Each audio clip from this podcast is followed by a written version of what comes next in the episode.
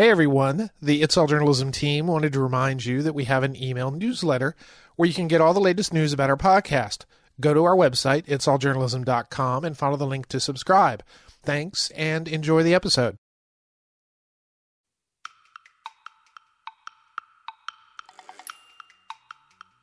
What we do for the nonprofit news sector and for our network members is really anchored on building that business talent and expertise within the field. We see that as sort of the, the greatest need and the most common need across organizations of various sizes and, and stages. A new study provides insight on how well one sector of the journalism industry is being compensated. I'm Michael O'Connell. This is It's All Journalism. A recent member study by the Institute for Nonprofit News revealed that salaries in nonprofit newsrooms for editorial positions have grown significantly since 2020. Courtney Lewis is the Chief of Growth Programs at the Institute for Nonprofit News. She's here to talk about the compensation report and other news from INN. Courtney, welcome to It's All Journalism. Hi, thank you so much for having me today, Michael. So, first of all, before we dive into the compensation report, which because I'm real interested in, you know, the fact that people seem to be making more money, which is always good news. How'd you get involved in journalism? You know, how'd you, you know, what was the path that led you to INN? Wow, it's a windy one. So, you know, when I left college, you know, my first couple of jobs were actually at startup organizations. I'm from Detroit, and at the time, the city was experiencing this boom in entrepreneurship, people starting businesses. So I had a few jobs, but one job was a marketing job for a manufacturing startup. And about six months in, I got furloughed and was bored and was like, gosh, what am I going to do with all my time? I've always had a passion for storytelling. So at the time, I hooked up with a photographer friend of mine and we started a digital publication, you know, a blog about ways that the city of Detroit were changing after the bankruptcy and, you know, our angle was going to be through documentary photography and documentations of the day-to-day lives and perspectives of of people, or, you know, of people that were just living in the city. And this blog caught the eye of the general manager at our local public radio station. She reached out to me and, you know, learned if there could be like a partnership opportunity. And I just flat out told her, I said, Hey, like I can do this for you guys. I'm looking for a job. And you know what? She hired me. And I didn't grow up listening to public media or anything. So it was all new to me. But what was interesting about the time in which I joined public media, it was at this moment where things were really starting to shift. Digital was taking off, but what was more significant was stations were beginning to realize they couldn't just sit behind the studio mic and do their work, but there was this need to be visible in the community to actually build relationships with community. You know at the time it was like the buzzword engaged journalism. And at the time you know newsrooms were starting to make that change. So i was one of a hire that was really tasked with figuring out how the organization could have more demonstrated efforts to listen to residents to do more of that storytelling and react to their needs. And over six years i grew from what began as sort of like a digital specialist role into managing product and operations to help the organization make those shifts in a way that would generate generate revenue. And so that's what led me to INN and, and the rest is history. First, you said one of the things you were managing was product. Can you define that? I know that's a word that's sort of bandied about when we're talking about digital jur- journalism and, and sort of transformative media. What does that cover? In the case of my role, you know, I think it's two buckets of of things. First are like digital products and software. So like our mobile application, our website. In the other realm, there were these products that we were creating that were like multi-platform. So it would be like a podcast series combined with an event series. And so my job was to sort of ensure that those things could be set up and operated in a manner that was organized almost like a project manager position but also at the same time i would be the point person working with our sales team or working with our membership team to determine how we're going to leverage this as a way to generate revenue. Oh interesting because because what you're doing is you're taking the same you know the mission of public radio or you know in the creation of content and you know seeking out other sort of forms that can fit in that you can kind of plug into that space. Right. That is interesting. Now i know that we're going to be talking about inn was the video thing that you started was was that a nonprofit startup or you know how did you finance that? Yeah the digital publication was just a really uh work of passion. You know i tried to start a business with it. Like you know i at the time i detroit had all these you know startup incubators. So i participated in the startup incubator created a business plan for it and then realized it made more sense for this type of work to be partnered not as a standalone publication but within an institution as like a portfolio item. And there really just wasn't a strong business proposition for what we were doing.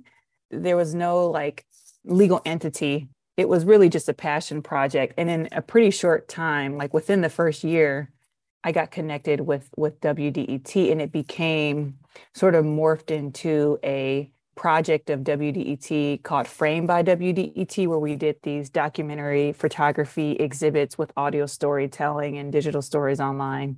I mean that's a great experience from a startup perspective because a lot of people are afraid to make that jump. I mean obviously if you still had your job, that may not have been something that you had chosen to, to do, but to pursue a passion project and, you know, have faith in it and understanding that, you know, I'm not going to make, you know, I'm going to become a millionaire off, off this. I may not be able to pay my, for my groceries on this, but this is something I want to do. And then, you know, being ready for when somebody recognizes that as value and not to pay you 100% to do that, but to also somehow fold it into the work that they're doing that's a paradigm I see a lot. And I'm sorry I use paradigm. I think it's it. Well, now I've said it twice. I think it's the second time I've ever said that on the podcast. I try to try to avoid words like that. Anyway, enough of this. Let's talk about this compensation report. I reached out to INN because I saw this a week or so ago, and I was fascinated by it. You know, so what is the this not the headline, but the su- subhead? What is the context here? What what did the report reveal? Yeah, so you know, we do the compensation study. It essentially benchmarks salary and benefits data across jobs, across the INN network, the nonprofit news sector. The first study we did two years ago, and we just released a new version that kind of looks at how things are now and how things have changed.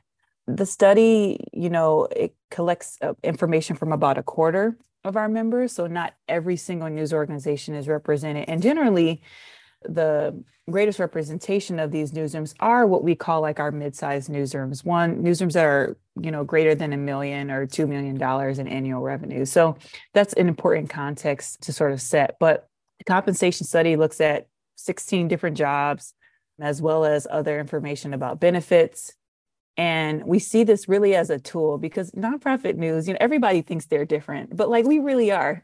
nonprofit news, we really are different. No, no, we're really. No, we're, really, really. Everybody else is lying. We're, yeah, everybody else truth. is not as different as we are. But what we see is, you know, our newsrooms, they're staffed like small weeklies, but they operate and they pay on the levels of, you know, what is competitive in the commercial news market. And so because of this, we provide this information so that nonprofit newsroom sort of has insight into what the market looks like so that they can you know grow competitively.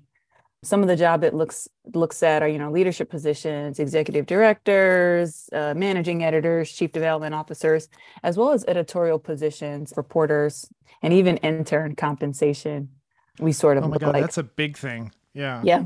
And you know as people are growing their organizations they're hungry for this information of like what is just general you know, level setting for how I should budget to grow my organization. And it's a tool, it's a tool for that. And it's so important. You know, I, I made the remark about internships. I mean, you know, I've been in newsrooms where, oh boy, it's summer. We're going to have all these people who don't have to pay for to go out and do the stories. Yeah, not anymore. not anymore. and it, that shouldn't have been the way it was because that's the next generation of who's going to be doing the work that we do. And they deserve to be compensated for that work you know, what I was thinking about when I saw this report was, you know, here we are at a time where newsrooms are shrinking, that people are leaving journalism because for a lot of different reasons, but not the least of which is they could go somewhere else and make more money. And so here here we are sort of in the nonprofit space that, you know, look, we're seeing some growth and, you know, maybe these are areas that people should look into to sort of align themselves with a nonprofit that maybe they believe in, that they could contribute good work to. I mean, do you have a sense of what the the need is? I know a lot of, as I said, a lot of publications have, have shrunk, but there's also this sort of workforce need, especially after COVID. Is there any sense that how many newsrooms need people or are short people on their staff? I think there's a overwhelming need, you know, and there's a lot of context to it. So we have news organizations that are aggressively growing. There could always be more, but they're aggressively growing. And we have a lot of news organizations that are startups. You know, the need is great, but they're just in their early years where they're positioning themselves, they're growing their revenue so that they can eventually fill that need. You know, in my area where I see some of the greatest need in at least the nonprofit news sector, I think there's a lot of confidence in newsroom's ability to identify and attract editorial talent, like people who are journalists and reporters. You know, you mentioned we know that journalists and commercial media organizations are losing losing their jobs and nonprofit news is sort of an opportunity for them to continue that work. But where we see sort of the greatest need is actually on the business side, right? Like, how does a nonprofit newsroom attract a sophisticated development officer? How does a nonprofit newsroom attract people with great skills in operating and being executive directors? And that's where we see sort of the greatest need. And, and INN what we do for the nonprofit news sector and for our network members is really anchored on building that business talent and expertise within the field. I mean, we see that as sort of the the greatest need and the most common need across organizations of various sizes and, and stages just to circle back to the compensation report and it's not just a, an issue of pay it's also amenities. What's the ah, word? the benefits. the benefits. It's the benefits as well. You know, paid time off. Eighty-six percent say that offer paid time off, which is up from half in 2020. Yeah. And you know, parental leave. You know, a retirement plan. I, you know, I worked for an editor whose retirement plan was that he was going to die at his desk. Wow. Um, so no good. So 10% would be good. 60% say, are saying that retirement savings plans up from 54%, as well as as medical and employee sponsored medical insurance. You know, obviously you said that part of this is is competitiveness, you know, making the the publication competitive with, you know, maybe commercial type of media. Is that, is that kind of what's going on here? Absolutely. I, I think part of it is also what we see in nonprofit news is very mission oriented work and mission oriented leaders. And I think, in addition to just keeping up and being competitive in the marketplace for potential candidates, is also just making sure their staff members feel a sense of belonging and feel it's not just about the work they do, but you know the culture that the newsroom fosters and creates and the talent that it can retain. So I think a lot of it is definitely oriented towards like obviously being competitive, being able to attract talent. But underlying that, I think a lot of what you see is really people's commitment to just creating great places to work, you know, as mission oriented organizations.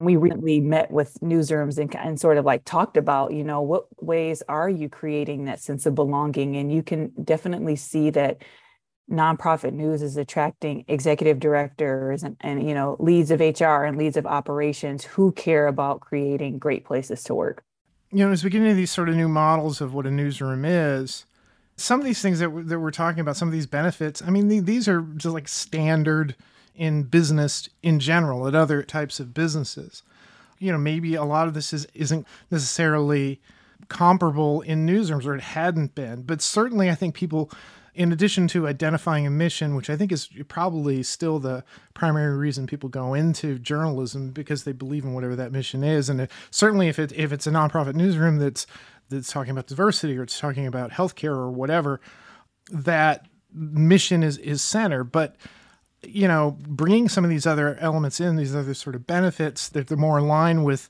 the regular business world, I think that's that's good for the industry, but I think it's also good for attracting other types of people into journalism. So let, let me circle back. You, what I should have done was asked you about INN's mission. I mean, the name lays it out there, but you know, how many newsrooms are are part of INN, and, and what is it that your network network is able to do? So, INN Network, we you know we represent about 400 newsrooms, and it's rapidly growing. Like since 2017, more than 135 newsrooms have have launched, and that's double the amount of startups in the previous five year period. So we support a very rapidly growing field. And you know, among this network, we have award-winning, you know, organizations that are producing high-quality work, you know, ProPublica, Mother Jones, Center for Public Integrity.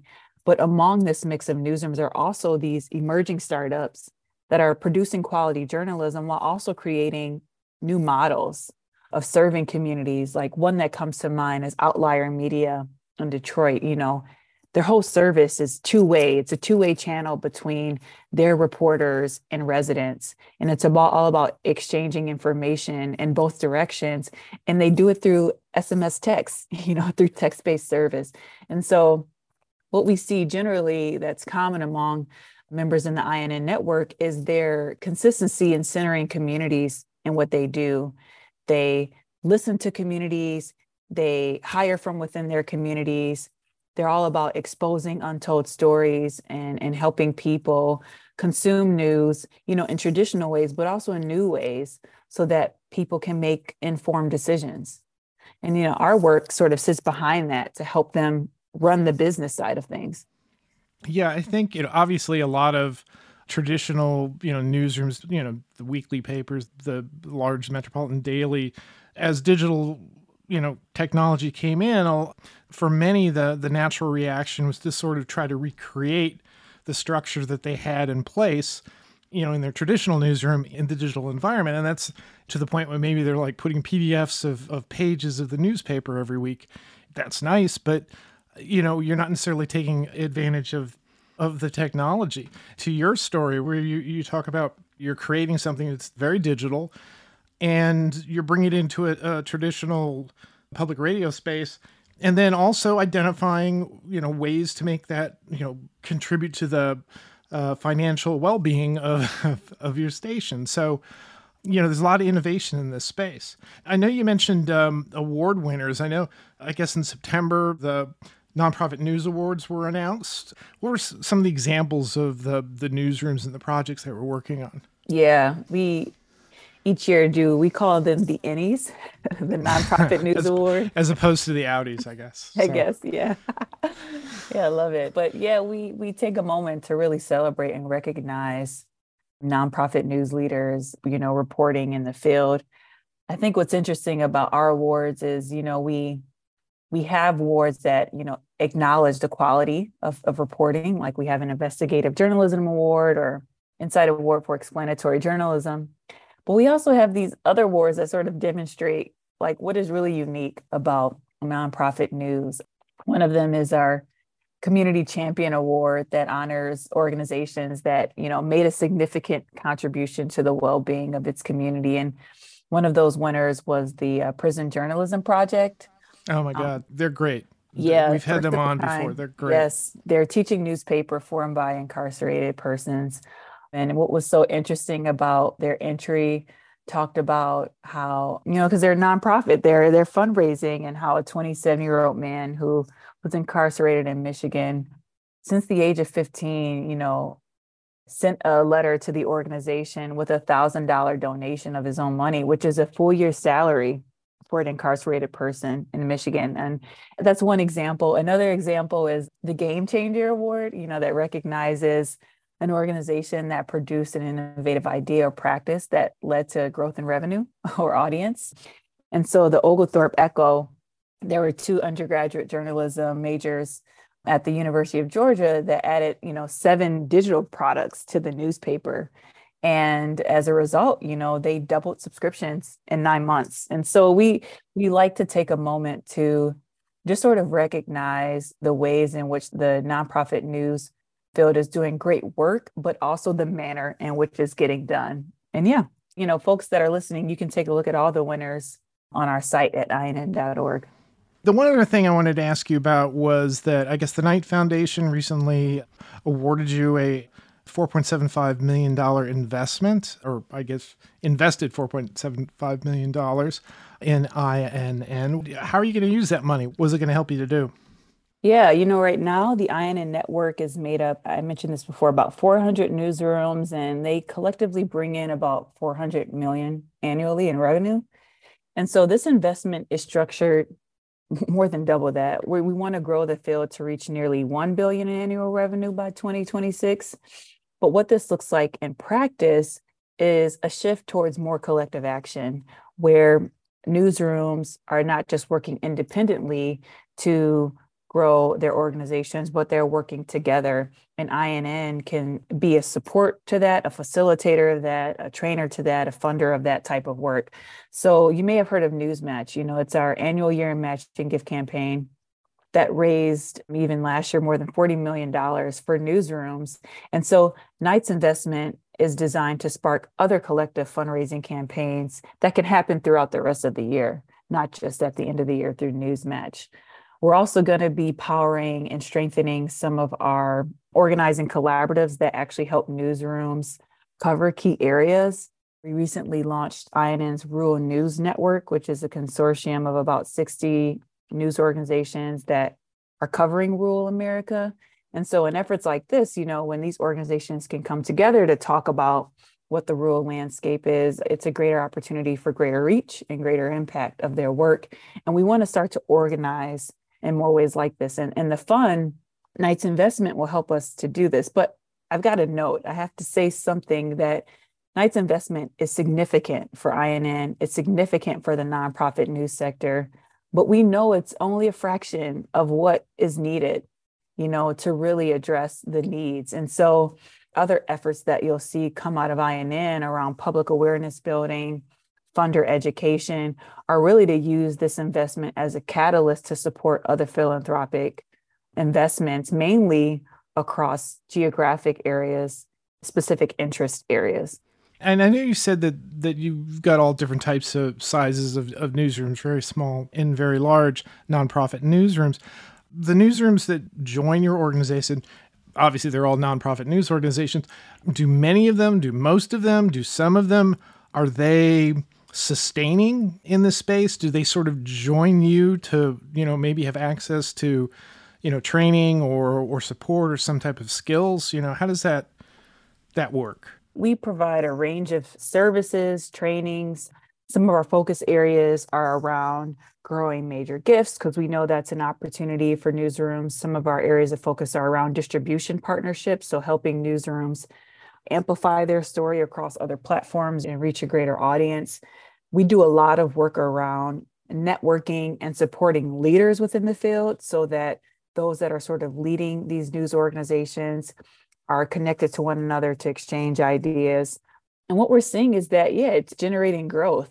So what we're seeing, you know, is amongst these newsrooms that they are significantly growing, you know, within the nonprofit news field, two thirds of organizations grew in total annual annual revenue over the last four years.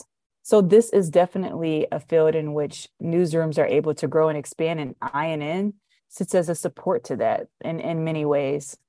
Okay, so what's next for INN?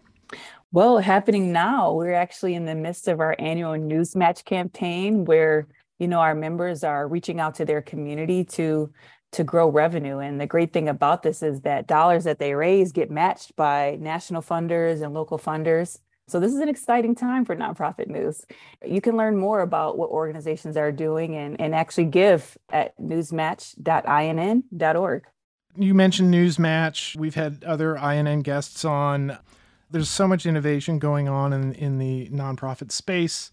You know, you kind of alluded to the business side of things that newsrooms still need that business side. I think when the, the digital revolution and, and journalism began, all of the journalists were really good about quickly coming up ways to tell stories better and in different ways and reach well, they don't reach other audiences. They still need to work on that. But in general, the, area that they never came around to, yeah, we can start a newsroom, but they never could figure out a, a way to uh, to finance it. But I know that In the nonprofit space, there are opportunities to do all types of great journalism, and, and your organization is, is, I think, a key to a lot of that. Courtney, thanks for coming on the podcast. Thank you so much for having me.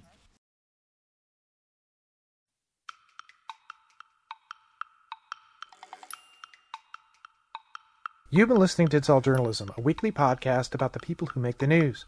You can find out more about us and download past episodes at itsalljournalism.com. While you're visiting our website, sign up for the It's All Journalism newsletter. You'll get all the latest info about our podcast, including episode notes and news about live events and upcoming interviews. Go to itsalljournalism.com to subscribe. Speaking of subscribing, you can subscribe to our podcast on Apple Podcasts, Podcast One, Spotify, SoundCloud, Google Play, and pretty much anywhere good podcasts are found. If you'd like to help us grow our podcast, like and share our episodes on social media. Look for us on Facebook, Instagram, and Twitter. It takes a lot of people to create an episode of It's All Journalism. Nicola Grisco produced this episode, Amber Healy wrote our web content, Nick Dupre wrote our theme music, Emilio Brust helped with our booking, Steph Thomas is our social media manager, and I'm your host, Michael O'Connell. Thanks for listening.